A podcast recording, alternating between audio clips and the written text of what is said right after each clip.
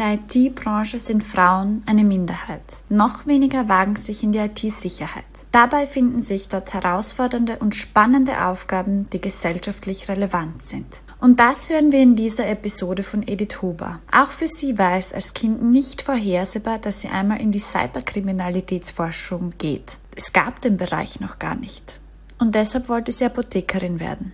Sie hat dann aber die Handelsakademie besucht und war in einer der ersten Klassen, die überhaupt erst Informatikunterricht gehabt haben. Ich freue mich riesig, dass die Schaumer-Preisträgerin, die gerade an einem Kinderbuch schreibt, mir zugesagt hat und heute hier ist. Was wolltest du als kleines Kind werden? Also als ich ganz klein war, habe ich irgendwie so den Wunsch gehabt, Apothekerin zu werden. Das habe ich äh, so bis zu meinem zehnten Lebensjahr verfolgt. Das hat sich aber dann geändert, weil ich nach dem 14. Lebensjahr mich dann doch dazu entschieden habe, eine Schule zu machen, die eine Berufsausbildung sozusagen im Abschluss mit hat. Ich habe mich dann für die Handelsakademie entschieden, um einfach eine Matura mit einer Berufsausbildung zu haben. Hattest du in der Handelsakademie da schon informationstechnologische Fächer? Ja, also wir haben Informatik gehabt und ich denke, dass wir einer der ersten Klassen überhaupt waren, die das hatten.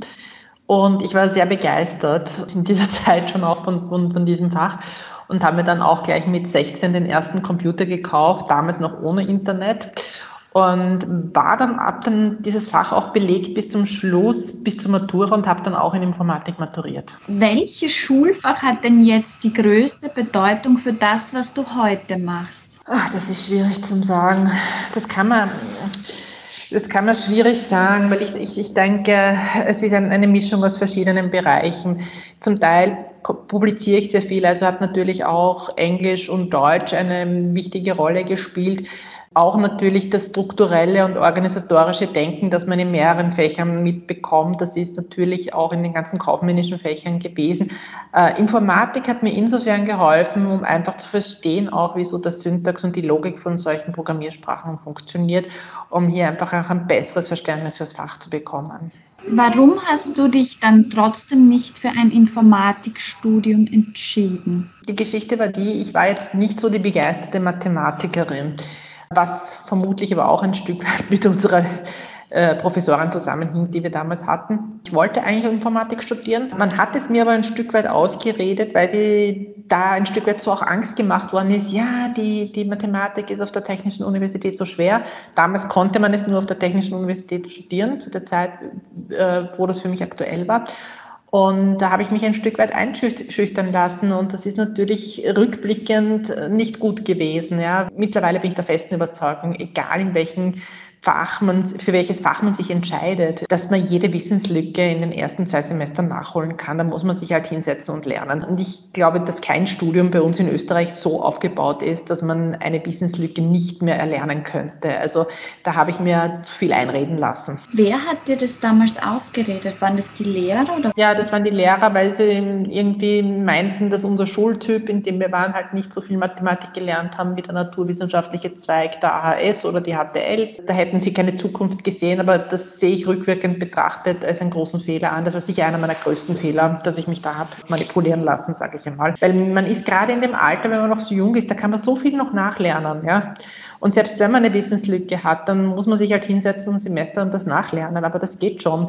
Es ist nicht so schwer, dass man das nicht lernen könnte. Also wenn ich jetzt ähm, den Podcast hernehme und den Frauen, mit denen ich gesprochen habe, dann muss ich sagen, dann sind mehr Frauen dabei, die in der Handelsakademie waren und danach etwas Technisches gemacht haben, als mhm. Frauen, die im Gymnasium waren und danach ja. etwas Technisches gemacht haben. Sind ja. jetzt, ich habe keine Untersuchung gemacht, aber wenn ich das jetzt einfach gefühlt sagen kann, ja. dann ist es so, dass wirklich mehr Frauen von der Handelsakademie dann den mhm. technischen Weg eingeschlagen haben. Ja. Warum hast du die dann für das entschieden, was du die dann schlussendlich entschieden hast und studiert hast? Ich muss auch sagen, bei uns sind ziemlich viele ähm, Schulkolleginnen sind arbeiten gegangen. Da war es jetzt nicht so, die, das, also das Bild der Klasse, dass da wahnsinnig viel studieren gegangen sind. Und ich habe auch dieses Modell in Erwägung gezogen, arbeiten zu gehen, habe dann einige Bewerbungen geschickt und auch gesehen, was die Einstiegsgehälter waren. Und die waren meiner Meinung nach sehr niedrig. Und daraufhin habe ich einfach entschieden, dass ich mir gedacht habe, so, wenn ich so wenig Einstiegsgehalt bin zur Schule bekomme, dann bilde ich mich doch weiter, dass ich dann später mal mehr verdiene. Und habe dann einfach ein Studium gesucht mit Stipendium. Und da war es halt die Frage natürlich, dass da ich Handelsakademie gemacht habe, wollte ich aber nicht mehr Wirtschaft studieren, weil ich fand, das war genug. Was mich immer schon interessiert hat, weil ich auch schon neben meinem Studium gearbeitet habe, ich habe bei der Marktforschung gearbeitet und dort mich auch auf Internetforschung konzentriert. So bin ich dann sozusagen in diese Schiene der Internetforschung reingekommen und bin dann an die Universität Wien gegangen und habe so quasi, das gibt es jetzt auch nicht mehr, dieses Studium, das war so ein Dreier-Package aus Psychologie, Kommunikation und Soziologie studiert. Wie kam es jetzt dazu, dass du dich in deiner Doktorarbeit mit dem Thema Cyberstalking beschäftigt hast? War das dann auch so der Eintritt in ja. Die Informationstechnologie, Cybercrime-Branche? Ja, genau. Also ich habe damals schon Kontakt zur Cybercrime-Unit des Bundeskriminalamts gehabt und äh, habe damals auch schon in der Forschung gearbeitet. Das war dann ein Thema, was ich mit dem damaligen Leiter besprochen habe, dass die gesagt haben, sie haben überhaupt keine Ahnung, wie sich das verbreitet, das Cyberstalking und wie das aufgebaut ist, wie das bei den Opfern ankommt, was ist so ein typischer Modus operandi bei den Tätern. Und dann habe ich mir gedacht, das wäre doch toll, wenn man das untersuchen könnte. Und ich habe dann einen Forschungsansuchung bei der FFG gestellt und habe dieses Projekt gewonnen und habe dann sozusagen meine äh, Dissertation auch drittmittelfinanziert gehabt und habe dieses Thema von unterschiedlichsten Seiten beleuchten können. Ich habe auch meine Masterarbeit mit dem Bundeskriminalamt geschrieben und war damals sehr viel dort, unter anderem um ja, Dinge abzuklären, was die Masterarbeit betroffen hat. Und das Bundeskriminalamt ist sehr männerdominiert. Ja. Hattest du im Laufe deines bisherigen Werdegangs jemals das Gefühl, dass es ein Nachteil ist, dass du eine Frau bist? Überhaupt nicht. Im Gegenteil. Also ich muss sagen, ich glaube sogar, dass es ein Vorteil war. Also ich wurde weder irgendwie also ich habe weder den Eindruck gehabt, dass man mich nicht ernst nimmt oder mich fachlich, fachlich nicht wertschätzt. Im Gegenteil. Also wir haben damals, und das ist natürlich vielleicht ein bisschen ein Vorteil, den wir damals gehabt haben, ein neues Themenfeld aufgemacht. Also die Cyberkriminalitätsforschung in dem Sinn gab es vor 15 Jahren nicht. Ja. Und ich habe dann zu den Pionieren gezählt und auch dadurch, dass wir einfach komplett neue Forschungsergebnisse von Beginn an immer bringen konnten, habe ich eigentlich überhaupt nie den Eindruck gehabt, dass da kein Respekt oder irgendwie eine Herabwürdigung war oder dass ich als Frau da irgendwie schlecht behandelt worden wäre. Im Gegenteil. Jetzt ist ja nicht nur die IT ein sehr männerdominierter Bereich, sondern gleichzeitig auch die Forschung. Was fasziniert dich an diesen Bereichen? Wenn ich jetzt ehrlich bin, ich wollte immer schon in einem Bereich tätig sein, der nicht so ein typischer Frauenberuf ist. Mich hat das nie gereizt. Und jetzt gibt es natürlich unterschiedliche Themen, wo man sich hineinbewegen kann. Und es gibt auch viele Männerberufe, die mittlerweile von Frauen besetzt sind, wie zum Beispiel Pilotin. Ja. Es hat sich da viel verschoben. Also früher hat man auch nur männliche Anwälte gehabt und männliche Ärzte. Das hat sich jetzt auch verschoben. Also für mich war es immer das, das Thema, ich würde gern lieber in, in, in einem Bereich vorgehen, was nicht so ein typischer Frauenberuf ist. Weil natürlich ist ein typischer Frauenberuf leider Gottes heutzutage auch nochmal so, dass man tendenziell ein Stück weit weniger verdient. Das, das ist das eine. Und das zweite ist, ich persönlich habe immer sehr gern mit, mit Männern zusammengearbeitet, weil ich das ein bisschen entspannend, entspannter fand als in so, sage ich einmal, sehr stark dominierten Frauengruppen. Warum fandest du das entspannter? Ich kann das schwer sagen. Ich habe, das ist meine persönliche Erfahrung und es gibt sicher Ausnahmen, wo das anders ist. Aber ich, man, man hat bei manchen Frauengruppierungen schon so oft so ein Stück weit diese Stutenbissigkeit gehabt und das habe ich in verschiedenen ähm, Branchen gesehen, egal ob man jetzt in der Werbung ist oder in, in Communications irgendwo, auch in der Psychologie. Also ich sehe schon, dass Frauen, wenn Frauen untereinander oft ähm, in gleichwertigen Positionen sind, dass man, dass sie sich viel mehr konkurrenzieren untereinander auf unterschiedlicher Ebene. Das kann inhaltlich sein, das kann wegen des Aussehens sein oder sonstigen anderen Bereichen. Und das ist eigentlich total kontraproduktiv, weil äh, ich mir denke, damit schaden sie sich mehr, als was, sie, was, was das bringt. Sie sollten eher mehr zusammenarbeiten und mehr in Netzwerke gehen und sich stärker verbinden. Aber das, das habe ich immer wieder erlebt und erlebe ich jetzt auch noch sehr stark. Das habe ich eben in diesen Männergruppen nicht gehabt, ja. Also da habe ich nie den Eindruck gehabt, dass man aufgrund seiner Klamotten oder vielleicht, wenn man irgendwelche Tippfehler gemacht hat oder irgendwelche inhaltlichen Fehler gemacht hat, gleich irgendwie bewertet worden ist. Wenn du diesen Konkurrenzkampf bemerkst unter Frauen, Wehrst du dich da mittlerweile dagegen oder sprichst du das auch an oder ignorierst du das? Immer kann man sich ja nicht wehren, ja, weil es natürlich davon abhängt, in welchen Positionen die, die Frauen sind. Also ich habe jetzt selber auch hier eine Führungsposition und ich versuche das nicht zu haben, weil ich das einfach nicht mag, weil das fürs Team einfach total schlecht ist. Ja man muss irgendwie jeden wertschätzen und man, ich mag das auch nicht, dass man sich dann, wie soll ich sagen, hinter den Rücken schlecht über einen anderen redet. Das, das gefällt mir einfach nicht. Ich persönlich versuche, wenn ich so Junior Researcher habe oder so, die zu fördern, wenn das Frauen sind. Ja. Also ich, ich sehe halt auch sehr häufig, dass sich viele Personen nicht die eigene Konkurrenz heranzüchten wollen. Ja. Und das, muss, das mag vielleicht auch unter Männern sein, aber ich sehe es stärker noch bei Frauen. Ja? Und, und das, das ist halt natürlich auch nicht produktiv, wenn ich sage, ich möchte Frauen unterstützen. Ja? Und viele handhaben das auch so, dass sie sagen, sie wollen zwar Frauen unterstützen, aber, aber kommen mir nicht zu nahe in meiner Position. Ja, und das sieht man sehr rasch, wenn man dann bestimmte Führungskräfte betrachtet, ist das ein, ein, ein Phänomen, was man schnell sieht. Unterstützt du auch Frauen? In meinem Team sind jetzt im Moment einige Frauen, also ich versuche sie zu unterstützen, wo es geht. Was ich nicht mache, Netzwerken um des Netzwerkens willen. Also ich finde, wenn man ein Netzwerk hat, dann muss das irgendwie immer eine Win-Win-Situation sein, weil sonst funktioniert das nicht. Also deswegen halte ich von solchen alleinigen Frauennetzwerken nicht so besonders viel.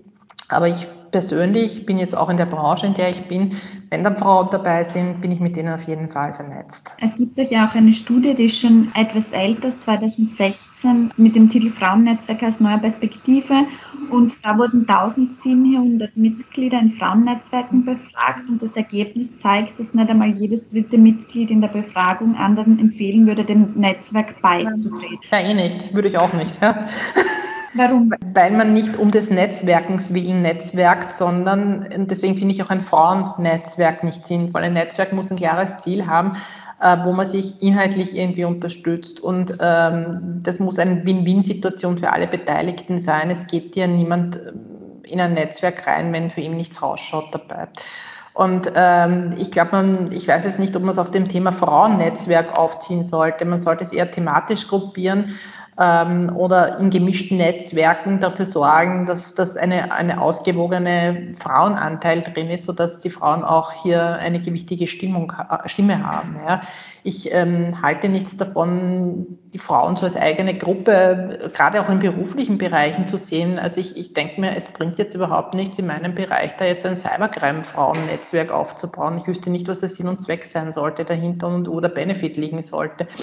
Wenn man schon ein Cybercrime-Netzwerk hat, dann sollten das die, sollten alle drinnen sein, die wichtig sind und dann sollten auch andere Frauen die Möglichkeit haben, da dazu zu stoßen und damit stärke ich sie ja noch mehr, dass sie dann in den richtigen Gruppen drinnen sitzen, bevor ich wieder ein eigenes Netzwerk mache. Warst du selbst auch schon mal Teil von so einem Frauennetzwerk? Ja, ja, ja, einige Male, ja.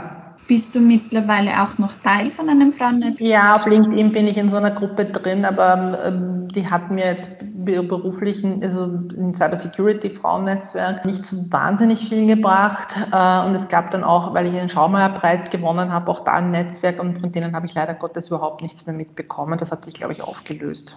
Jetzt gibt es eine ganz große Bewegung gerade in die Richtung Frauen in den IT-Bereich, mhm. Frauen in den MINT-Bereich. Was haltest du davon? Ich finde schon, dass man Mädchen unterstützen sollte, wenn sie sowas machen wollen, dass sie, das, dass sie dabei die beste Unterstützung bekommen. Also das unterschreibe ich sofort.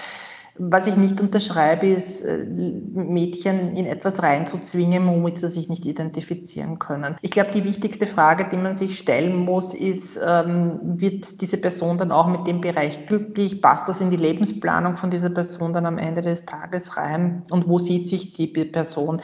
Und man muss dann, die, man kann jetzt nicht für alle Fächer im MINT-Bereich sprechen, ja, aber man muss sich schon noch die Berufsbilder anschauen, die dahinter liegen und sich wirklich dann auch überlegen, ist das etwas, was ich dann am Ende des Tages machen möchte? Ist das beispielsweise etwas, kann ich das überhaupt in Österreich machen oder muss ich ins Ausland gehen? Kriege ich hier überhaupt einen Job mit diesem Berufsfeld? Wenn ich einen Beruf bekomme, passt das für mich? Bin ich ein Mensch beispielsweise, der den ganzen Tag vom Computer sitzen will und programmieren möchte? Oder bin ich doch lieber jemand, der gern mit Menschen arbeiten möchte. Also ich, ich persönlich denke, man soll Mädchen unterstützen, wenn sie es machen möchten, aber ich würde sie nicht mit einer Hammermethode da reinbewegen, weil man sieht ja dann auch, dass das negative Folgen haben kann. Also es sind ja einige Studienrichtungen in den letzten Jahren ziemlich explodiert aufgrund dieser Initiative, beispielsweise Biologie. Und man muss dann halt auch fairerweise auch sagen, ähm, gibt es so viele Jobs in dem Bereich? Was können diese Frauen dann letztendlich beruflich machen? Ich will bitte das jetzt niemanden ausreden, das war jetzt nur ein Beispiel. Jeder soll bitte studieren, was er möchte. Aber man muss halt dann wirklich auch schauen, wo sind die potenziellen Arbeitsplätze? Sind das dann nur noch, nur noch, und das bitte jetzt nicht abwertend zu verstehen, sind das dann Leute, die nur noch in die Forschung gehen können oder die haben sich dann vielleicht auf etwas spezialisiert, wo es in Österreich überhaupt keine Arbeitsplätze dazu gibt? Und dann muss man ins Ausland gehen und das ist vielleicht etwas, was man zu Beginn, bevor man sich auf sowas einlässt, vielleicht nicht durchdenkt. Ja? Und, und das Wichtige ist halt einfach, sich zu überlegen, wo will ich mein Leben verbringen? Was für ein Leben möchte ich leben? Welche, wie will ich mein Leben gestalten im Sinne von der Tätigkeit, die ich ausübe? Das ist, finde ich, ist viel wichtiger, als jetzt jemanden auf, auf Zwang in irgendeine Richtung reinzubringen. Was möchtest du für ein Leben leben? Das ist schwierig zu sagen. Also es war natürlich damals, wie ich angefangen habe als junger Mensch, nochmal ein anderes. Ähm, damals war es für mich auch wichtig, dass ich ähm, viel reise. Das ist mit zunehmendem Alter nimmt das ab. Da ist man dann froh, wenn man nicht so viel rumfahren muss beruflich.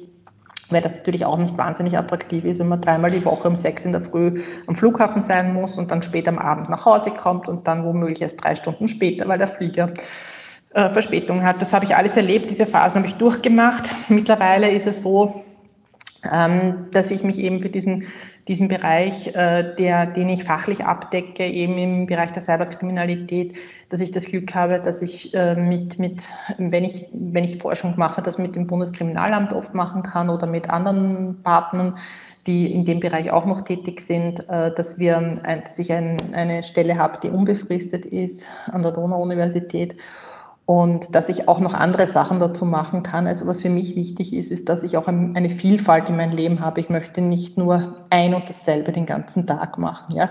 Und dass man die Möglichkeit hat, beispielsweise, ich finde es toll, einen Verwaltungsjob zu machen. Ich finde es auch toll zu forschen und ich finde es auch toll vorzutragen. Wenn ich nur eines von dem machen müsste, wäre es irgendwo langweilig. Ja? Und für mich macht es die Vielfalt aus. Jetzt hat mich ja besonders fasziniert kürzlich, dass du gerade an einem Kinderbuch schreibst. Ja. Wie würdest du jetzt einem sechsjährigen Kind das Besondere an deinem Job beschreiben? Ja, das ist schwierig. Also ich glaube, einem sechsjährigen Kind das zu beschreiben, das Problem ist, dass ein, ich würde meinem sechsjährigen Kind sagen, dass ich an der Universität arbeite mehr würde ich einem sechsjährigen Kind nicht sagen und irgendwas mit Cyber und Computer und Internet oder auch Verwaltung, ja, mit Forschung. Ähm, ich würde hier nicht äh, wirklich in die inhaltliche Beschreibung reingehen, weil ein Kind, ein Sechsjähriges, überhaupt noch keinen Bezug zur Cyberkriminalität hat. Also der versteht das ja überhaupt nicht. Das Kinderbuch, das wir jetzt schreiben, das ist für ab 10, von 10 bis 14 und wir merken auch jetzt, weil wir auch ähm, Testleser haben bei den Kindern, wie unterschiedlich die, die, die, das Niveau zwischen 10 und 14 ist. Ja. Und die Zehnjährigen haben halt einfach eine komplett andere Lebenswelt als ein 14-Jähriger. Und da entwickeln sich die Kinder so schnell und es ist wirklich auch sehr schwer, da die, die, die richtigen Worte zu finden, sodass man zum einen sie sprachlich dort abholt, wo man sie abholen muss und dass man sie aber auch nicht unterfordert. Ich gehe mal davon aus, dass du nicht besonders viel frei hast. Aber wenn du frei hast, was machst du dann an einem freien Tag am liebsten? Ach, im Garten. Irgendwie so Kräuter, Pflanzen. Ich bin ganz glücklich, wenn ich im Garten was machen kann. Hat überhaupt nichts mit Computer zu tun und ich brauche das auch. Ich muss ganz offen sagen, ähm, auch wenn man sich beruflich für etwas entscheidet, muss irgendwo was anderes noch geben im Leben, was nicht zwangsläufig mit der gleichen Thematik zu tun hat. Du bist ja jetzt in der Cybercrime-Branche aktiv, unglaublich aktiv, bringst da irrsinnig viel weiter, auch im Forschungsbereich. Was muss man davon wissen? Ich glaube, eines der Dinge, die sich in den letzten Jahren herauskristallisiert hat, dass äh, Cyberkriminalität einfach jeden treffen kann. Ja. Früher dachte man, das sind, das sind nur Bereiche, die die Firmen treffen, dass die halt Opfer von einem Hackerangriff werden können. Mittlerweile hat sich dieses Fach so entwickelt, dass jede Privatperson Opfer werden kann, dass sogar Kinder Opfer werden können. Und dass wir jetzt ähm, einfach in unserer Gesellschaft sehr massiv damit beschäftigt sein müssen, ähm, in Prävention zu gehen, Techniken zu entwickeln, um diese Kriminalität zu reduzieren und auch im Rahmen der Polizei sozusagen die Möglichkeiten zu haben, diese Täter auch zu finden. Und da passiert noch sehr viel Arbeit, aber das ist halt alles noch ein sehr junges Fach. Also wie gesagt, seit 15 Jahren. Wir haben auch hier eine gewisse Komplexität wenn man das jetzt mit anderen Delikten vergleicht, also sich beispielsweise ein Einbruch in einer Wohnung ist ein Einbruch in einer Wohnung, das muss ich nicht lang und breit erklären. Wenn ich von Cyberkriminalität spreche, habe ich eine ganze Range von Deliktsformen, die da drinnen anfangen, von, vom Hackerangriff, den klassischen, bis hin zu Kinderpornografie im Netz, zu Cybermobbing, zu Cyberstalking, zu irgendwelchen DDoS-Attacken. Und ich könnte jetzt eine Liste von 30 verschiedenen Varianten aufzählen, was es da alles gibt die alle unter diesem Begriff zusammengefasst werden, auch so in der Kriminalstatistik wiedergespiegelt werden. Und die Opfer sind oft in unterschiedlichen Altersklassen zu finden und unterschiedlichen Zielgruppen zu finden. Das ist, glaube ich, die Herausforderung, vor der wir jetzt stehen. Und das wird sich wahrscheinlich noch weiterentwickeln in die nächsten Jahre. Wie schützt du dich jetzt selbst im Internet? Vor bestimmten Sachen kann man sich schützen, vor bestimmten Sachen kann man sich nicht schützen. Also was ich sicher jedem empfehlen würde, teilt eure Passworte mit niemandem und mit niemand ist niemand gemeint, wirklich mit niemandem, auch nicht mit der aktuellen Freund oder Freundin, auch wenn man sich gern hat. Ähm, wir sehen sehr viele Delikte einfach auch im privaten Umfeld, wo einfach dann der eigene Computer oder das Handy oder so der Freundin gehackt wird und damit irgend oder der Zugang der Social Media Account gehackt wird weil eben der Ex-Partner die Zugangsdaten hat. Das ist so mal die eine Geschichte. Die zweite Geschichte ist natürlich, was die Hackerangriffe und die technischen Angriffe betrifft, dass man natürlich immer seine Computer updatet, immer das neueste Windows-Update draufspielt, wenn man mit Windows arbeitet. Natürlich eine Firewall hat, ein Antivirenprogramm hat, dass man trotzdem die Security Branche diskutiert, aber trotzdem in halbwegs regelmäßigen Abständen sein Passwort ändert. Wenn man das nicht möchte, sollte man ein großes Komplexes haben und einen Passworttresor dazu verwenden. Wenn man einmal Opfer wird, was ja passieren kann, ist, würde ich einmal sagen, nie zahlen. Also wenn eine Zahlungsaufforderung kommt, ich habe deinen Computer gehackt und du kannst jetzt rein wenn du 5000 Dollar zahlst, nie zahlen, immer zur Polizei gehen. Und wir haben ja, wie gesagt, unterschiedliche Delikte, um die es da geht. Also was auch so ein bisschen ein Punkt ist, was man vielleicht auch Kindern und Jugendlichen ganz stark jetzt mal ans Herz legen muss, bitte macht keine blöden Videos und Bilder voneinander, die dann irgendwo im Netz herumschwirren.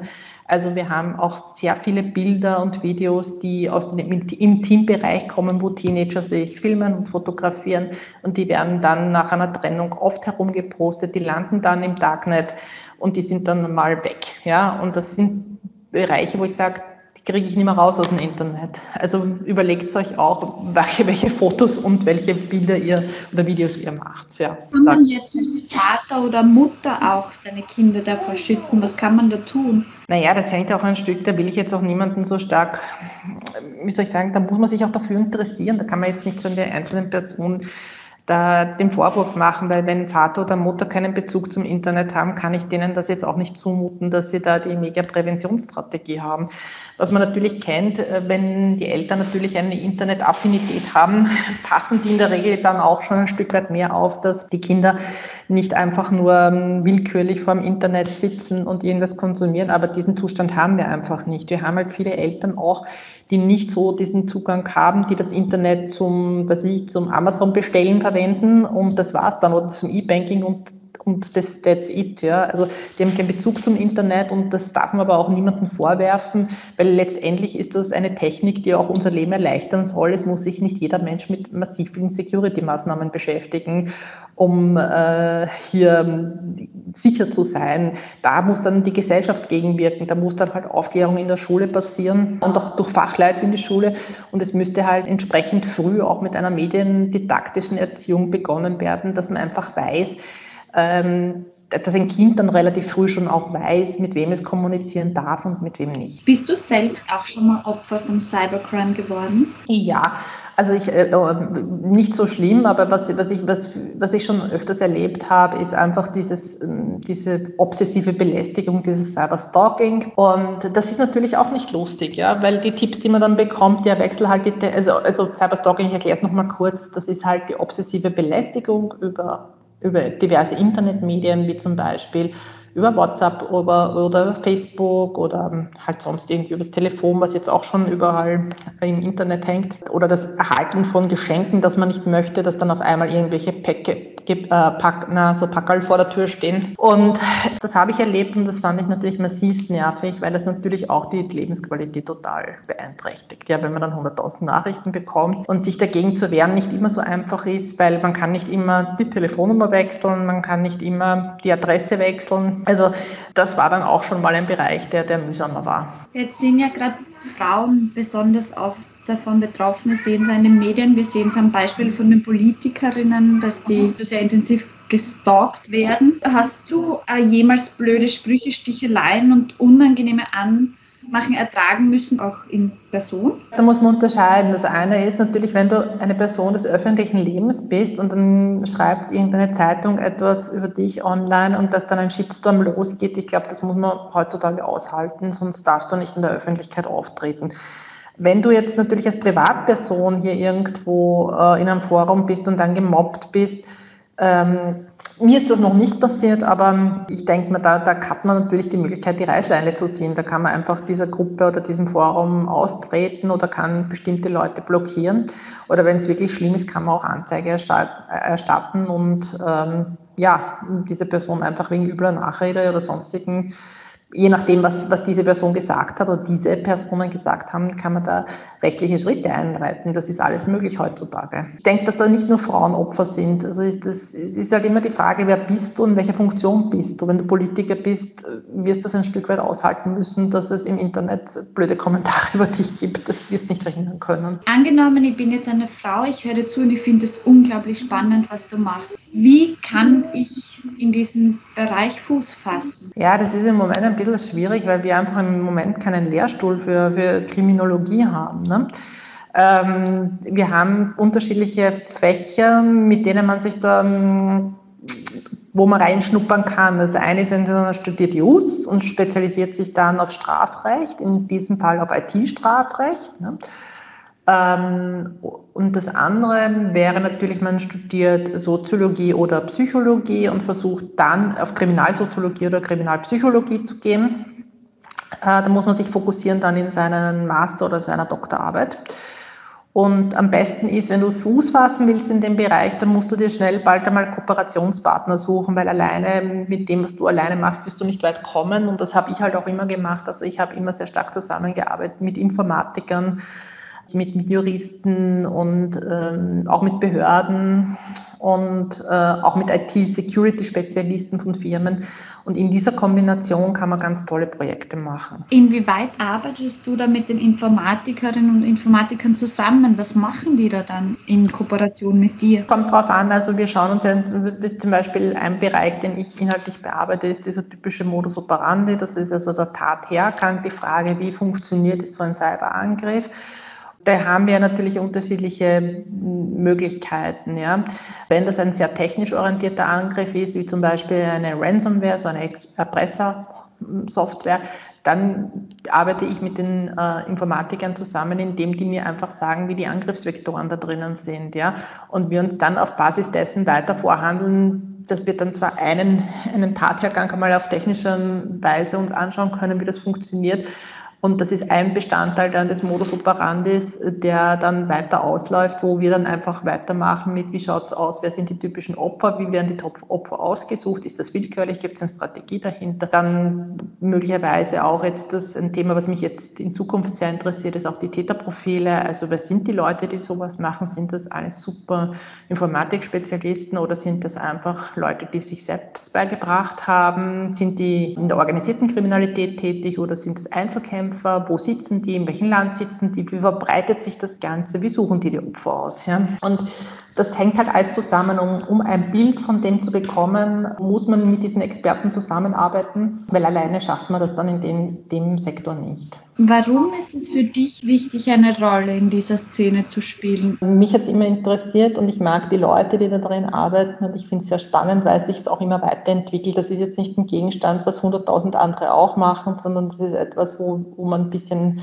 eine Einzigartigkeit hat. Das ist mittlerweile zwar jetzt nicht mehr zu 100 Prozent so, aber Es war nicht irgendwie eine Ausbildung oder ein Fachbereich, wo, wo du einfach so austauschbar bist von heute auf morgen. Ne? Das war mir einfach wichtig und eben auch deswegen, weil wir das von null weg mit aufgebaut haben. Ne?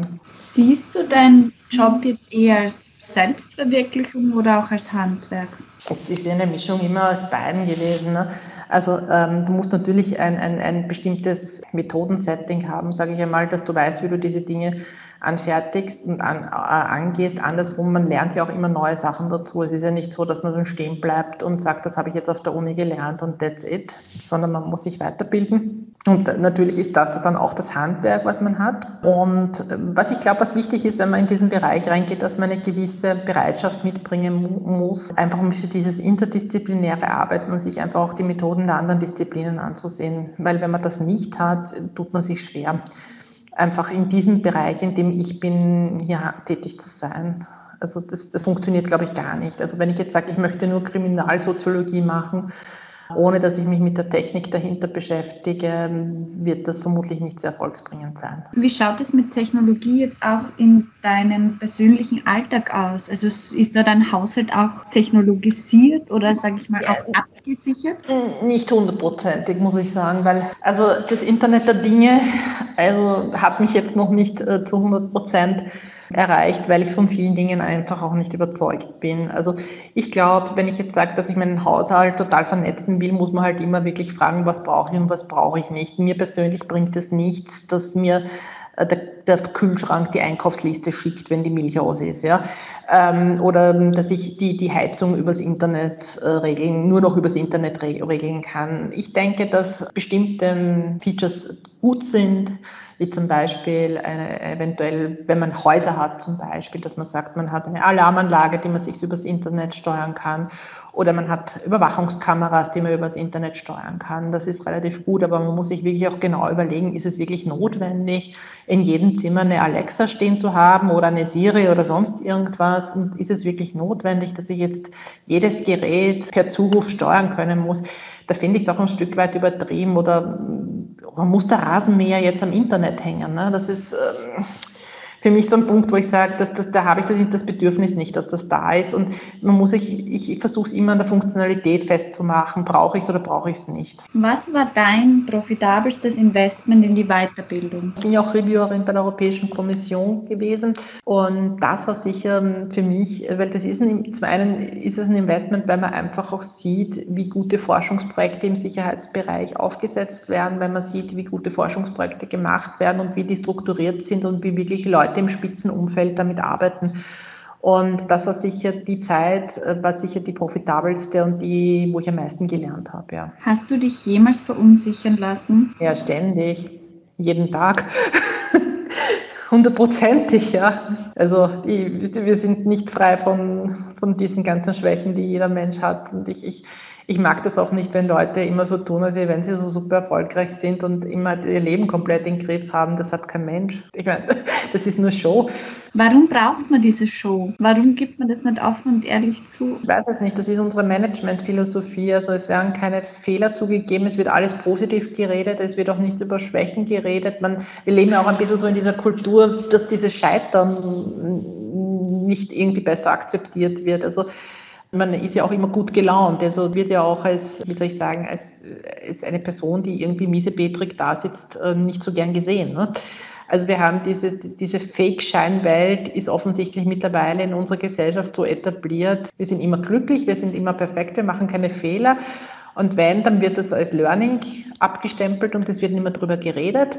Aber das heißt nicht, dass die Menschen nicht unsicher sind und Schwächen haben und sich denken, ma, das hätte auch anders rennen können. Ne? Du wurdest ja jetzt schon mehrfach ausgezeichnet. Was haben diese Auszeichnungen alle mit dir gemacht? Ja, also das ist natürlich eine Riesenehre und man freut sich massiv drüber. Das ist natürlich immer eine tolle Geschichte. Ja. Sie haben mir natürlich ein paar Türen geöffnet, wie das immer so ist mit Auszeichnungen. Man wird dann halt häufiger eingeladen zu Konferenzen und, und Vorträgen. Aber de facto sage ich jetzt einmal, für mich persönlich in meinem beruflichen Leben es war für mich eine Ehre, es war für mich ein Meilenstein, aber jetzt, wie soll ich sagen, dass ich jetzt aufgrund der Auszeichnung einen anderen Job gekriegt hätte, das war es nicht. Was ist jetzt in deiner Rolle wichtiger, das Netzwerk oder die Fähigkeiten? Mittlerweile würde ich sagen, das Netzwerk, weil ich sage jetzt mal, die Fähigkeiten kann man lernen und das kann jeder lernen. Also das, das, ich denke mal, man darf auch die Fähigkeiten nicht so überbewerten. Wir sind alle Menschen, die laufend lernen. Ich muss ja auch nicht wenn ich in ein Thema reinstarte, alles schon perfekt können. Man lernt ja auch dazu und man ist ja auch in der Praxis dann drinnen und und kann sich Wissen und Fähigkeiten dort aneignen. Wichtig ist, dass man da mal drinnen ist und mitmachen kann und sich dann individuell weiterentwickelt. Wenn du jetzt einen Titel über dein Leben schreiben würdest, welchen Titel würde das haben? Also ich habe mich ja sehr viel, wie soll ich sagen, mit dem Thema Cybercrime ist ja natürlich etwas, was sehr stark mit dem Thema Sicherheit äh, zu tun hat äh, und überhaupt Kriminalität und Sicherheit. Ja. Und ich denke, dass, dass es für mich früher, also je jünger ich war, desto mehr war das ein Thema für mich. Also für mich war das Thema Sicherheit immer riesen, ein Riesenbereich, wobei man sich mit zunehmendem Alter dann überlegen muss, ob die Sicherheit einen auch nicht versklavt.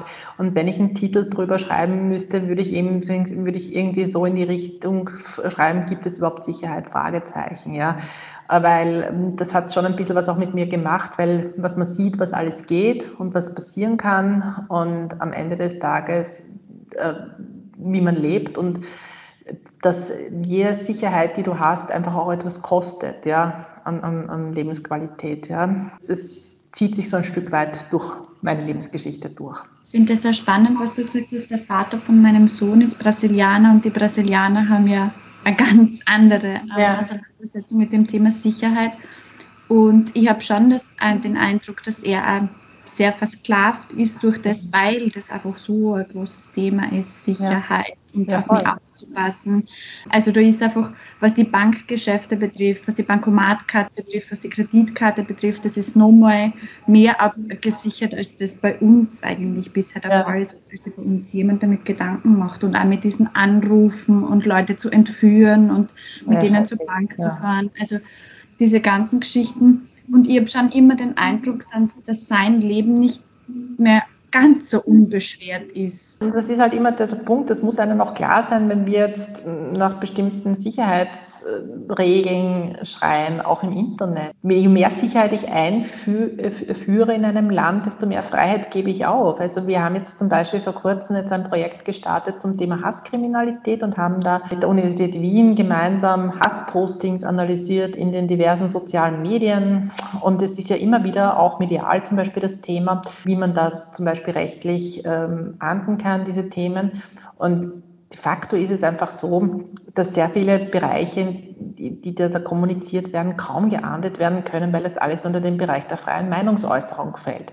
Jetzt kann ich natürlich als Gesellschaft hergehen und sagen, ich will nicht mehr, dass das ungestraft bleibt, dass die Leute so über andere herziehen und verhetzend herumreden. Ich möchte, dass das von der Polizei restriktiver ähm, geahndet wird. Und, ähm, aber am Ende des Tages muss man schon die Frage sich stellen, will ich wirklich, dass, dass mein Recht auf freie Meinungsäußerung von außen beschnitten wird? Und das ist ein, ein, eines unserer Grundpfeiler unserer Demokratie. Also da, ob man nicht anders ansetzen kann, beispielsweise in dieses Thema, dass man sagt, ähm, mit einer Etikette oder dass ich auch schon mit der Erziehung von Kindern, dass ich denen lerne einfach, pass auf, schreib keine Hassmails über andere Leute, radikalisier dich nicht im Netz, ja. Du nicht gegen andere Bevölkerungsgruppen irgendwas Gemeines posten. Ob man nicht mit der Erziehungsebene da mehr leisten kann, als bevor ich jetzt die Grundpfeiler unserer Demokratie da aushebel und sage, es wird, ich habe dann quasi Big Brother, der immer mitschaut, mit einem Spracherkennungsprogramm, was du gerade postest. Ne? Also das sind schon so philosophische Fragen, die man sich auch stellen muss, wenn ich in diesem Bereich tätig bin. Und mit Kriminalität und Sicherheit gibt es andere Länder, die, die da viel restriktiver vorgehen, als es bei uns noch der Fall ist. Und man muss schon sich wirklich überlegen, was fordere ich da vom Staat ein, wenn ich solche Maßnahmen fordere. Was bedeutet das für mich dann am Ende des Tages? Was kann man jetzt von dir lernen? Ich weiß es nicht. Das musst du die Leute fragen, die, damit, die mit mir zusammenarbeiten. Ich glaube, dass ich mm, recht beharrlich an diesem Thema dran war. Dass das haben mir mehrere Leute ähm, bestätigt. Ich glaube, dass ich ein, ganz gut in dem Fach bin, was ich kann. Ich glaube, dass ich ganz gut in dieses interdisziplinäre Setting reinpasse und das kann man sicher lernen. Ich, was, ich, was ich Jahre hindurch gelernt habe, ich bin ganz gut auch in, in, in diesem Projektantrags erstellen und diesem Forschungssetting. Also das lernt man halt mit der Zeit und das kann man dann halt einmal. Äh, weil wenn es ums Fachspezifische geht, ähm, sonst müsstest du die anderen Leute fragen, weil sich selbst dazu bewerten ist immer schwierig. Ne? Was würde deine Mitarbeiterinnen und Mitarbeiter wohl am meisten über dich überraschen? Also ich bin in, in der Regel jemand, der immer versucht, sehr partizipativ Dinge zu lösen, ähm, immer alle mit einzubinden. Ich bin selten jemand, der über alles so drüber fährt und sagt, das will ich jetzt so und aus. Und ich glaube, Sie wären verwundert, wenn ich das so machen würde. Ich will das jetzt gar nicht bewerten. jeder, jeder Bereich hat seine Vor- und seine Nachteile. Ja, also manchmal muss man vielleicht auch Entscheidungen treffen, die nicht beliebt sind. Und ich bin halt aber trotzdem eher ein Mensch, der mehr auf der um, Teamebene da agiert. Ja. Also mir ist es wichtiger, dass jedem im Team gut, bevor ich da jetzt eine böse Nachricht durchpeitsche. Sie wären überrascht, wenn ich das tun würde. Ja. Fandest du es schon auch als Mädchen normal, eine tonangebende Position anzustreben? Ja, ich meine, ich glaube, das, das eine mit dem anderen hat ja nichts zu tun. Ich habe das ja eh, aber ich es, wie, soll ich sagen, ich, denke mal, man muss ja nicht als Frau dann als eine Kopie von einem autoritären Mann auftreten. Das, das, das muss ja nicht sein. Ich denke mal, man kann ja seine, sein, seine Weiblichkeit im Sinne von, wenn ich das jetzt nicht mag, dass ich Leute hysterisch anbrülle, das muss ich ja nicht tun. Ja? Wenn es mir wichtig ist, gemeinsam eine Lösung zu finden, kann ich das ja auch versuchen zu machen. Ja? Also man muss ja nicht jetzt ähm, tonangebend, hat ja eine Range, das ist ja nicht nur schwarz und weiß. Ja? Und ich denke, was, was mich bei vielen Frauen verwundert, und vor allem bei älteren Frauen, die, die in, in Top-Positionen gekommen sind, dass die, die, glaube ich, sehr viele Eigenschaften von Männern übernommen haben da drinnen. Und ich bin mir nicht sicher, ob das heutzutage noch zeitgemäß ist. Man kann auch anders führen. Ne? Man muss ja nicht so von oben herab. Also ich bin da jemand, der weniger Wert auf Hierarchien und viel Wert auf Selbststeuerung legt. Ja, es hängt natürlich immer darauf an, wie groß das Team und das Unternehmen ist. Also das kann man jetzt so pauschal nicht sagen. natürlich muss man eine Strategie vorgeben und man muss natürlich auch ein, ein Stück an Kontrolle vorgeben. Aber ich denke, diese alten Führungsrollen, die man früher so hatte, wie der Patriarchat, der über der Firma thronte, das, das, das ist einfach nicht mehr zeitgemäß, finde ich. Hattest du da Vorbilder auch in deinem Leben? Nein. Ich muss sagen, wie, ich in der Schule fertig geworden bin mit 19, da war das jetzt auch nicht so, dass man sich so mit diesem Ding beschäftigt hat. Wir hatten ja mit 19 noch kein Internet oder beziehungsweise war es tragenden Kinder schon, wo man maximal eine E-Mail verschickt hat. Dass wir da jetzt den ganzen Tag irgendwo gesurft hätten, um irgendwelche Rollenbilder uns anzuschauen. Also das, das Leben war damals ein anderes. Also und ich habe jetzt eigentlich wenig Role Models in meinem Leben gehabt, wo ich sagte, boah, das möchte ich auch. Also das kam mir gar nicht vor. Mir ging es eher um Stimmungen, um das kurz nochmal zu. Also mir, mir ging es, also ich habe meine Entscheidungen immer nach Stimmungen gefühlt. Ist das ein Bereich, wo ich in meiner Stimmung, in der ich bin, gerne arbeite? Und das habe ich mit dem immer gehabt, mit, in diesem Bereich mit Forschung und Cyberkriminalität und auch das Research Service, was wir hier in der Donau-Universität haben. Also das, das muss einfach innerlich von der Seele her passen. Und, und das ist, finde ich, das, das Wichtigste bei diesen Themen. Ich bin zum Beispiel jemand, der sein Gefühl sehr gerne hintergeht oder einfach drüber hinwegschaut. Bist du jemand, der auf sein Gefühl hört? Auf jeden Fall. Hat seine Vor- und seine Nachteile, muss man ganz offen sagen. Und das ist vielleicht auch das, was du vorhin gesagt hast, mal hast man Fehler, die man sich eingesteht. Also ich, ich tendiere sicher dazu, manchmal zu emotional zu sein, aber jetzt nicht im Sinne eines Ausbruches, sondern eher dann, dass ich daheim sitze und grüble. Ja? Und ich meine, sowas zieht einen massiv runter, ja, indem man halt, das ist auch so ein typisches Frauenthema. Frauen bewerten sich ja selber ununterbrochen oder auch das, was andere gesagt haben. Und ähm, also ich, ich bin jetzt nicht unbedingt jemand, der das sofort dem anderen widerspiegelt, aber für mich selbst einfach ununterbrochen dann daheim sitze und bewerte, hat die das jetzt eh richtig verstanden oder hat sie es nicht richtig verstanden, war das jetzt gut und war es nicht gut. Und das macht natürlich was emotional mit jemandem. Da ist man ähm, einfach, wenn man ein sensibler Mensch ist und seinen Gefühlen dann daheim im Grübeln dem Wind, wie soll ich sagen, das auslebt, dann ist das, wie soll ich sagen, ähm, beschäftigt sein ständig, das kostet Energie da hat die Täter ein bisschen mehr äh, Egoismus und, äh, wie soll man sagen, Pfeift drauf Mentalität manchmal schon besser sein. Ne? Ist Egoismus etwas, das du jetzt einer Kollegin oder auch einer Freundin raten würdest? Ich finde, die Dosis macht es halt aus. Ich finde es auch massiv unsympathisch, egal ob Mann oder Frau, wenn, wenn die voll auf dem Ego-Trip sind ich glaube, man muss zu sich selbst irgendwie, ich, ich finde, das Wichtigste ist, dass man ehrlich zu sich selbst ist. Ja?